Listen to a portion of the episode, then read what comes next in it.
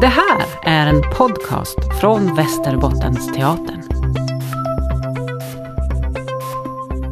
Jag skulle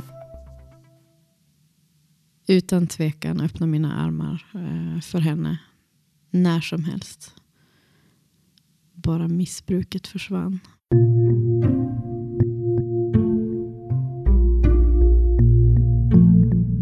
Jag heter Matilda Kjellmor och just nu spelar jag min egen skrivna föreställning Kvinnoorkan på Västerbottensteatern och på turné. Den handlar om mig och mina förmödrar. Mamma, mormor, mormors mor och mormors mormor. Jag har fått möjligheten att berätta min historia. Men det finns ju så många berättelser om kvinnork. Därför vill jag sätta mig ner och prata med andra som jag har kommit i kontakt med i mitt arbete. Och höra mer om deras ork, kraft och sårbarhet. Välkommen att lyssna på Kvinnorkspodden.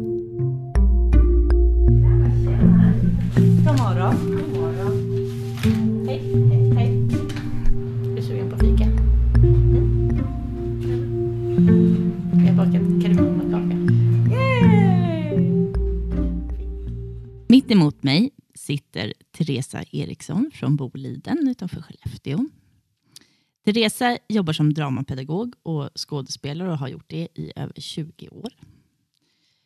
Väldigt mycket av det jobb hon gör och har gjort har varit inriktat på barn och ungdomar.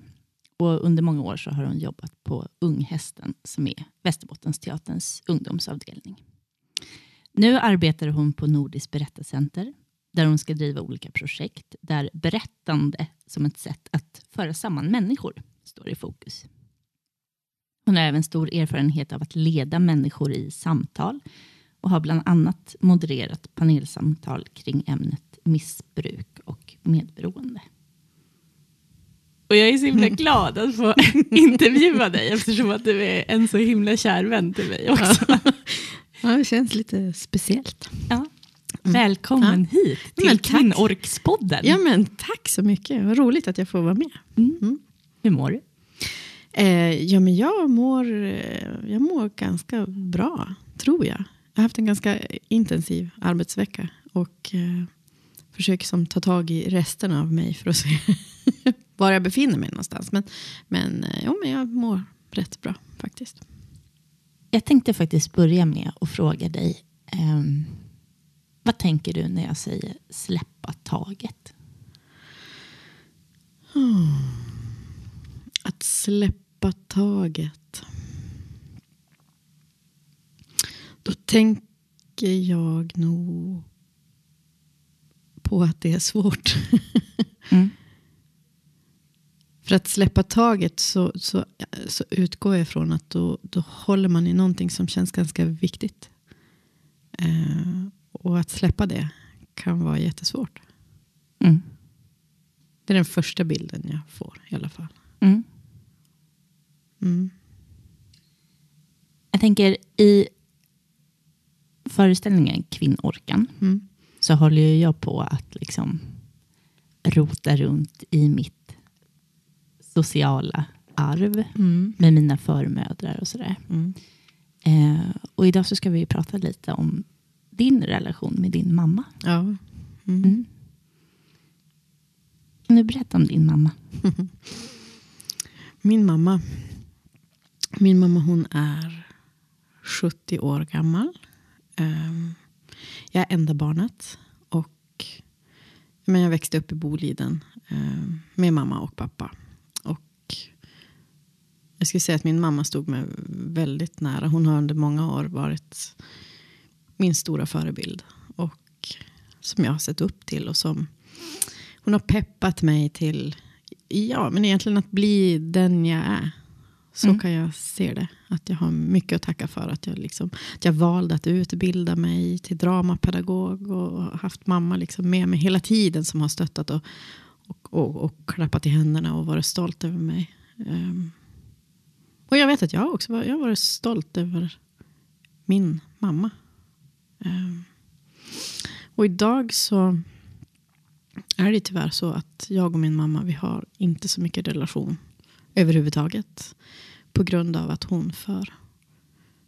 Ja, det, alltså det börjar nästan vara 20 år nu som missbruket på något sätt har funnits i vårt liv.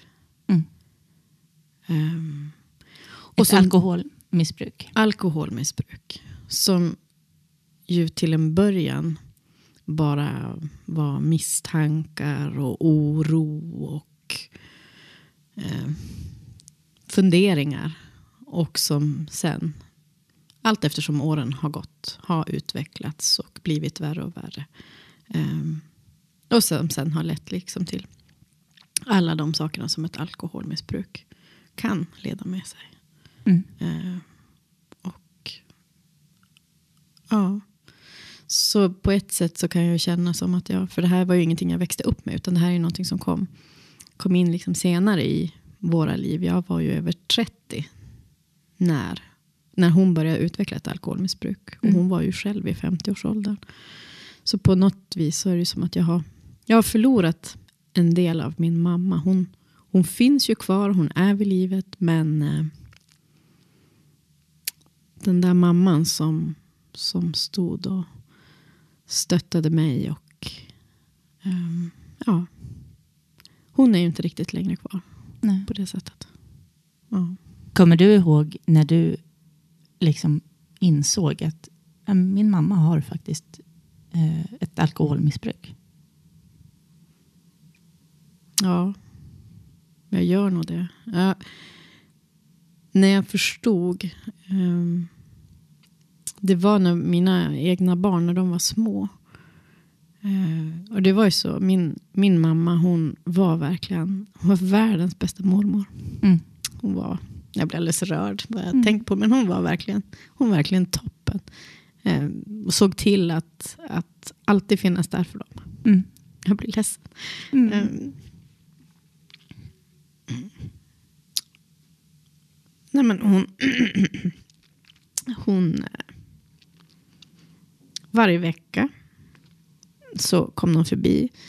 Ehm, om hon tyckte att det var för långt mellan gångerna som, som de hade varit hos dem så kunde de ringa så här. Nej men nu, vet ni, nu får, får ni vara lediga för nu vill vi faktiskt ha barnbarnen. Nu, nu Mm. kommer vi och hämtar dem och så.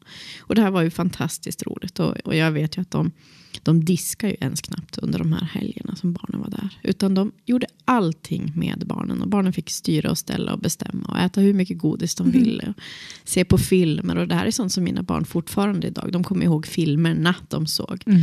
Det fanns några så VHS-band som de såg på repeat. Om och om igen. Som är så förknippade med mormor. Mm. Ehm, men vid ett tillfälle då så, så blev det inte så bra. Ehm, och det, det, en av mina söner kom tillbaka hem efter en sån helg. Och det visade sig att min mammas man hade, hade slagit till honom. Mm. Ehm, och det vet ju jag att det skulle han inte göra nykter. Absolut inte. Ehm, men bara det att min mamma inte signalerade det här till mig. Att hon inte på något vis ringde mig när det hade hänt och sagt att vet du Teresa, det har, nu har det blivit så fel. Du, du bör nog komma och hämta hem dem. Hon sa ingenting. Det var din son som berättade. Det var min son som berättade för sin farmor. För de hämtade, hä- hämtade hem dem den dagen. Och i Mm. bilen så hade hon upp. Hon såg att det var någonting. Och då var det då storebror som mådde jättedåligt över det här. Och som började berätta om vad som hade hänt. Och det här var ju tufft alltså. Det här var jätte, jättetufft. Det var tufft för oss allihop. Och där blev jag tvungen att, att ifrågasätta. Och att eh, det blev ju så. att Från, från och med då så fick barnen aldrig längre sova över. Nej. Jag visste att de drack för mycket. Mm. Men jag trodde inte att de drack när de hade barnen hemma. Nej. Eh, och det, att veta att de dricker när de har barnbarnen. Där börjar jag förstå att det här är, det här är ett större problem än vad jag kanske har sett. Mm. Mm. Mm. Hur har din resa då, från, från att, du, att du insåg att så här, ja, ja, men det, det, det är så här. Mm. Jag tänker det är inte helt lätt heller. Nej. Men någonstans där på vägen, då jag kom precis ihåg, de, de skulle... Mammas man fick ett jobb där de skulle åka till Grönland. Ehm, och jag kommer på... De, de skulle flytta dit alltså. Oj, ja. Och jag tänker så här, nej nu är det kört. Nu Mm. super de ihjäl sig. Om de åker till Grönland och jag har inte koll så kommer det här kommer att sluta i, i tragedi. Mm. Så där någonstans, det var min första känsla. Jag måste ha koll. ja. Jag måste, det är jag som kan få dem att sluta. Det är jag som med, mina, med min vädjan till dem eh, och genom att påpeka om att, att se till att ha kvar den goda relationen till deras barnbarn. Det är jag som kan på något vis nå in i deras hjärta så att de ska förstå att de måste minska på sin konsumtion. Mm. Ehm, så det var, det var steg ett. Mm. Att jag trodde verkligen att jag kunde få dem att förstå och att ändra på sig. Ehm, och inledningsvis när det här började så gick ju, alltså min uppgift, jag var som en sambandscentral. Mm. Min mamma har många syskon och alla såg det här. Alla såg ju mönstret. Alla visste att, att eh, missbruket liksom hade tagit tag i dem. Mm. Ehm, och då som enda barn. Och för mig blev det jätteviktigt att ha någon att diskutera med. Så varje gång jag hade pratat med mamma så ringde jag till mina mostrar. Som i sin tur ringde mellan varandra. Som ringde tillbaka till mig. Som ringde, har, har ni hört någonting? Har ni sett någonting? Hur är det med henne nu? Och, men herregud, oj oj oj. oj. Alltså, ehm, Hur liksom ofta gjorde du det? Alltså när det var som värst så tror jag, alltså varje dag. Va, Mm. Alltså varje dag, hela, all min stund förutom när jag jobbade ehm, gick åt till att fokusera på hur går det för mamma just nu och hur ska vi hjälpa henne. Mm. Ehm, jag satt i telefon, så från det att jag satte mig i bilen, när man fortfarande kunde hålla en telefon i, i handen när man körde. alltså från det att jag satte mig i bilen så satt jag i telefon. Jag kom hem i telefon, pratade med mina mostrar. Just och pass åt middag. Telefonen ringde igen. Mm. Så otroligt intensiv period. Mm. Hur länge höll Mm. det på? Alltså jag har ingen aning. Men det känns som att det... ehm, alltså några månader i, i, i, i sträck tror jag nog. Att, att det var så där. Mm. Att jag var helt uppslukad av den situationen. Ehm, till och från. Mm. Eh, och jag skulle säga att jag är ju inte fri från det än. Alltså där hamnar ju jag fortfarande. Om jag inte aktar mig. Mm. Ehm, Vad var dina känslor liksom, mot din mamma då? Mm. Jag var nog arg. Jä- Jättearg var jag på henne. Ehm, Jag kunde inte begripa. Alltså jag kunde inte förstå hur hon kunde välja något annat före oss. Nej. Väldigt ja, arg och, och oförstående kring vad hon hade hamnat i. Och Ja, men det gick ju inte att komma fram. För att min mamma vägrade ju erkänna att hon hade ett missbruk. Mm. Och trots att åren har gått och hon är väldigt långt in i sitt missbruk. Um, vilket vem som helst kan, kan se på henne när man träffar henne. Så än idag så kämpar hon med stoltheten. Och för det mesta så vill hon ge ett sken av att jag har fullkom, fullkomlig kontroll. Jag kan sluta precis när jag vill. Eh, Jag har inga problem. Ehm, och det är ju så jobbigt. Mm. Mm. Men jag tänker, då hade du varit den här, eller du var den här sambandscentralen, Ja. höll Mm. koll på Mm. allting, eh, var arg på din mamma, eh, försökte liksom övertyga henne. Mm. Hur mycket hann du med att liksom bearbeta att din mamma faktiskt hade förändrats i det? Nej, jag tror inte att jag bearbetade så mycket då. Det tog ju många år för mig att, att, att inse att det här är... Jag kan inte göra någonting åt det här. Och då kom ju känslan av att jag har, jag har förlorat min mamma. Min mamma är liksom en... eh, Hon är ju personlighetsförändrad. Är hon. Eh, Så, så hon är ju inte eh, densamma. Men det, det, det har ju funnits ibland perioder av, av nykterhet. Och framförallt då när jag, när jag pratar med henne i telefon. När, det har, när hon har varit nykter ett tag. Ehm, då hör jag henne. Mm. Mm. Jag hör min, min mamma som hon var tidigare. Mm.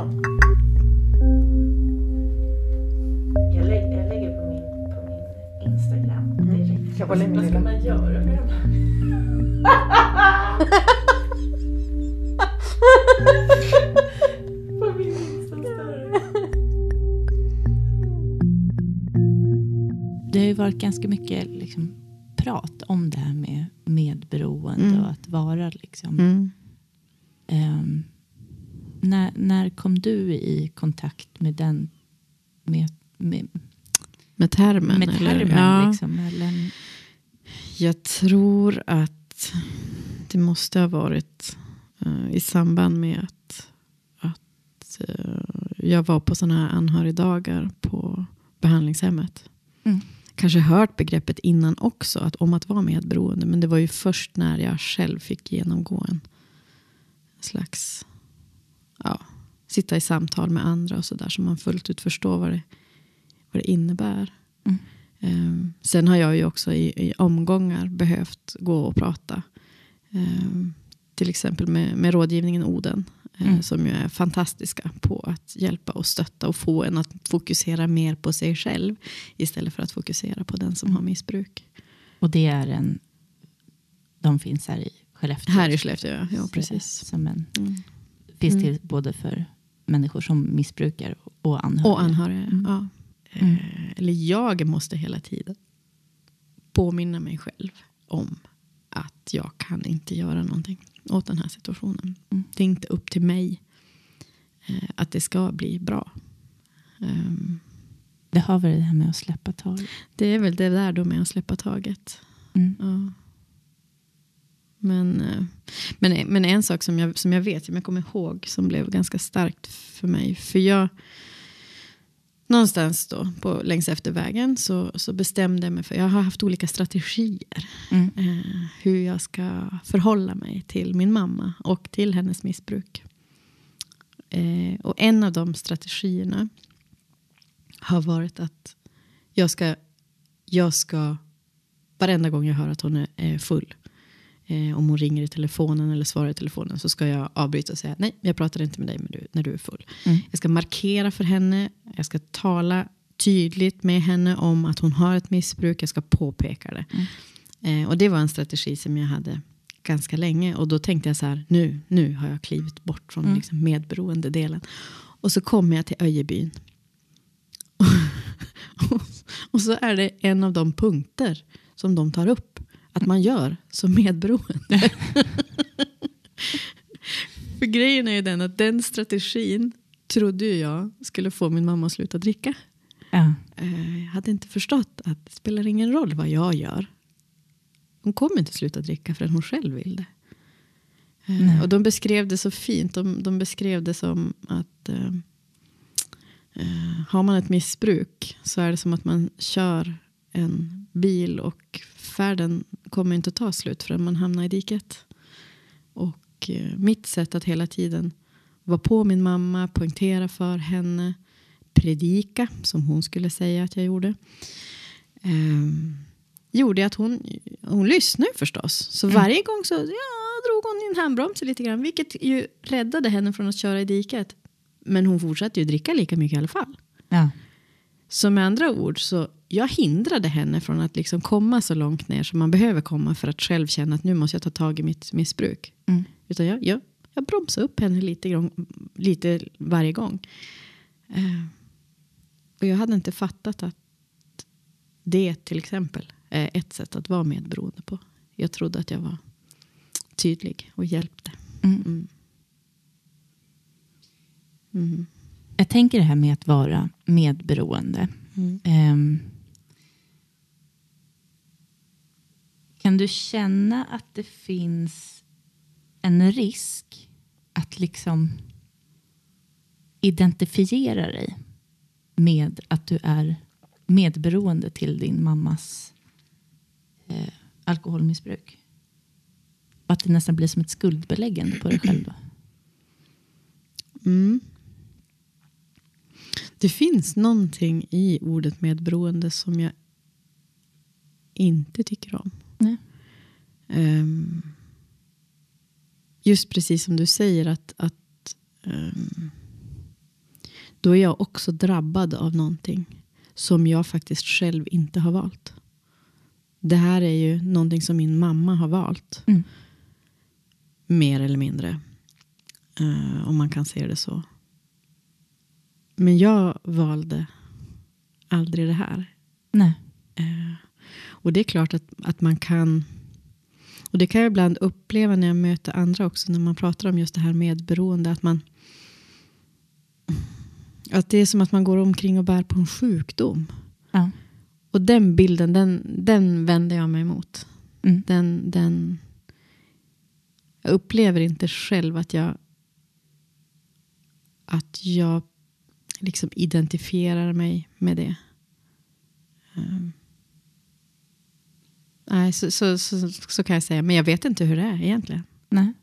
Mm. Det blir nästan lite som ett, ett skuldbeläggande. Mm, mm, mm.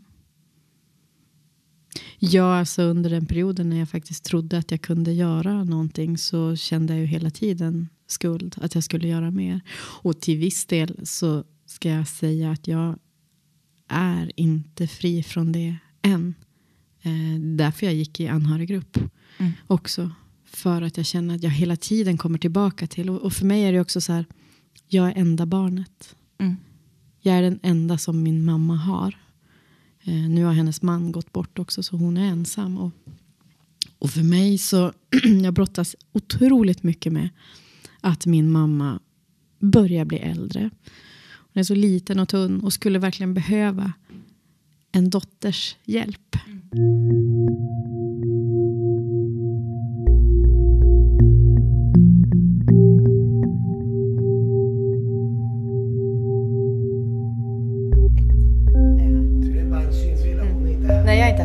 Det är inte precis. mig du ser. Det här är bara en... eh, Det är ett hologram.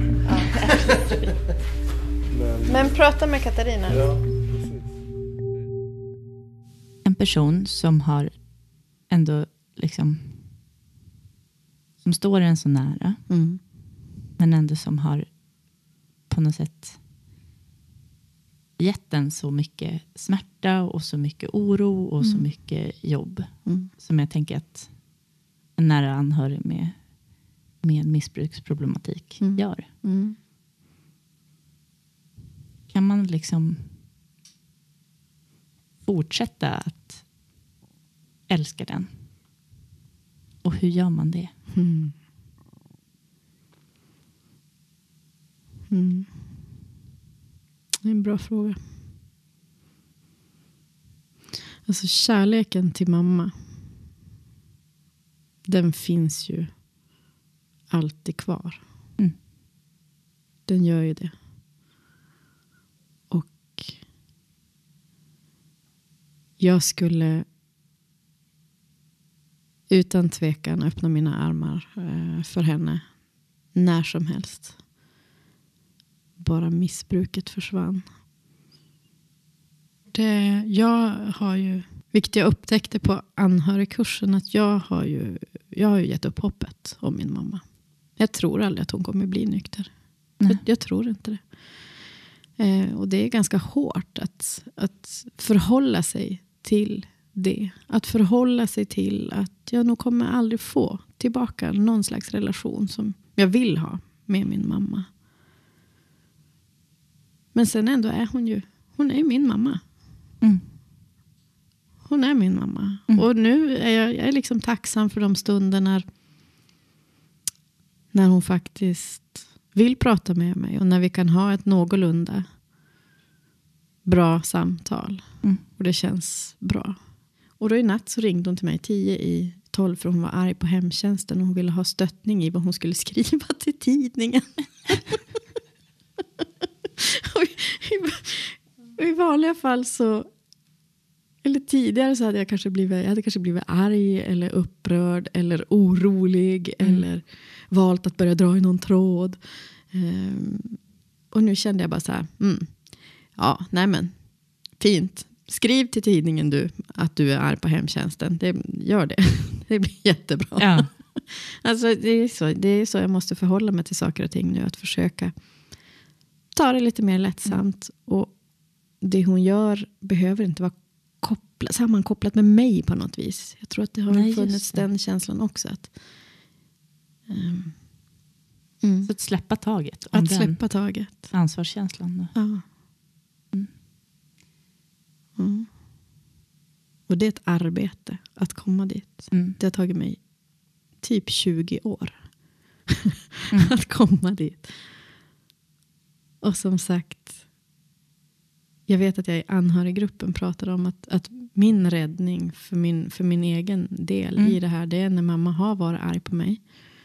Ehm, för då finner jag mig bara i det och så får det vara så. Då har vi ingen kontakt. Och faktum är, när vi inte har kontakt med varandra så behöver jag ju inte heller hantera hennes missbruk. Nej. Nej, och då känns det, alltså då är det ju lättare. Det är ju lättare utan att behöva stångas med de där bitarna. Ehm, och till exempel då när det handlat om vräkning eller någonting sånt. Så vet jag att det ligger mig väldigt nära till hands. Jag menar, skulle det ha varit så att min mamma inte hade haft missbruket och hon riskerar vräkning så hade jag sagt kom, flytta hem till oss. Mm. Eh, och risken när, när jag börjar ha kontakt med min mamma igen, det är att den där göra rätt, vara en duktig flicka, en duktig dotter, då, Mm. då tar det över mig. Eh, och då skulle jag kunna säga så här, mamma jag, jag löser det, vi har en stuga på gården, kom och flytta dit. Ja. Fast det vore katastrof. Ja. Det vore katastrof för mig, det vore katastrof för min familj och för mamma. Det skulle verkligen inte vara bra. Men, men ibland det är liksom någon slags ja, göra rätt djävul som bara tar över. Ja. Så, så att, att, att ha lagom eh, med kontakt. Det är det, som, det är det som räddar mig från att, att inte gå för långt. Att inte liksom känslomässigt dras med Ja. för mycket. Väldigt mycket av det jobbet som du ska göra Mm. handlar ju om att på något sätt sammanföra människor Mm. i samtal. Mm. Vad betyder det för dig på ett liksom personligt plan? Alltså, någonstans så tror jag att det är väl det jag har jobbat med hela mitt liv. Eh, att jag tycker att det är viktigt att våga prata om viktiga saker tillsammans med andra. Mm. Jag tror att man växer som människa i det. Och jag upplever att jag växer också som människa. Alltså, Jag har gjort det genom mitt liv. Genom att våga prata om saker öppet. Och så. Att se andra, att lära sig av andra. Att se att jag är inte ensam. Eh, det finns likheter och olikheter som vi lär oss av hela Mm. tiden. Och jag tror aldrig, alltså vi är ju aldrig fullärda. Vi är aldrig någonsin, det finns hela tiden nya saker Mm. att ta till sig. Mötas i sårbarhet. Ja. Hur ser du på framtiden? Oh. Ja, För dig själv? för mig själv, precis. Det är lätt när man sitter och tänker på att man är anhörig till någon med missbruk och det är det man sitter och pratar om så relaterar man hela tiden i sitt liv Mm. kopplat till den som har missbruk. Mm. Men, men kopplat till mig själv bara. Nej, Men jag tycker att jag ändå ser en ganska ljus framtid. Eh, Jag tycker att jag lär mig eh, jag lär mig hela tiden. Jag vet att jag har resonerat med, med många nu. Jag har gått och funderat så här, ofta på så här, när ska jag känna mig så där vuxen som jag upplever att den äldre generationen gör. Alltså när man tittar då till sin Ja, men till de som man har som är äldre, så, som verkar kunna allting och ha koll på läget. Och så, och så helt plötsligt, efter, efter i julas, så insåg jag så här. Jäklar, jag är där nu. jag, jag känner verkligen så här, ja, nu är jag så där medelålders och, och känner att jag har ganska koll på läget. Inte så att jag, som sagt, jag är inte fullärd, jag kommer lära mig nya saker. Men jag känner mig ganska trygg i vem jag är. Ja. Eh, och vart jag ska. Mm. Och vad jag vill. Och jag har inga så här högflygande planer om som, man kanske, som jag kanske hade när jag var ung. Så där, att jag skulle bo utomlands och jag skulle bli någonting och så vidare. Alltså, nu är jag ju bara glad så länge jag får må bra, så länge jag får göra saker som jag tycker om, så länge jag får ha roligt. Och det tycker jag att jag har. Tack så mycket för att jag fick prata med dig, Ja, men, eh, tack Matilda. Det var spännande. Och Ja. känslomässigt starkt för mig blir det. Mm. det, det tycker jag med. Mm. Att det var. Och väldigt fint. Mm. Vill du ha lite mer kaffe? Ja, tack om det finns. Ja, tar jag. det finns Ja. det. Ja. Det kanske är omöjligt att veta när det är dags att släppa taget. Det är ju så svårt att släppa någon som vi tycker om. Men det kanske just är det som gör att vi till slut kan läka och känna mer kärlek och acceptans till oss själva och andra. Jag hoppas att du gillade det här avsnittet. Kära mamma, kan du inte bara sluta dricka? Med Therese Eriksson. Lyssna gärna på fler avsnitt av Kvinnorkspodden. En podcast från Nordiskt Berättarcentrum, en del av Västerbottens teatern.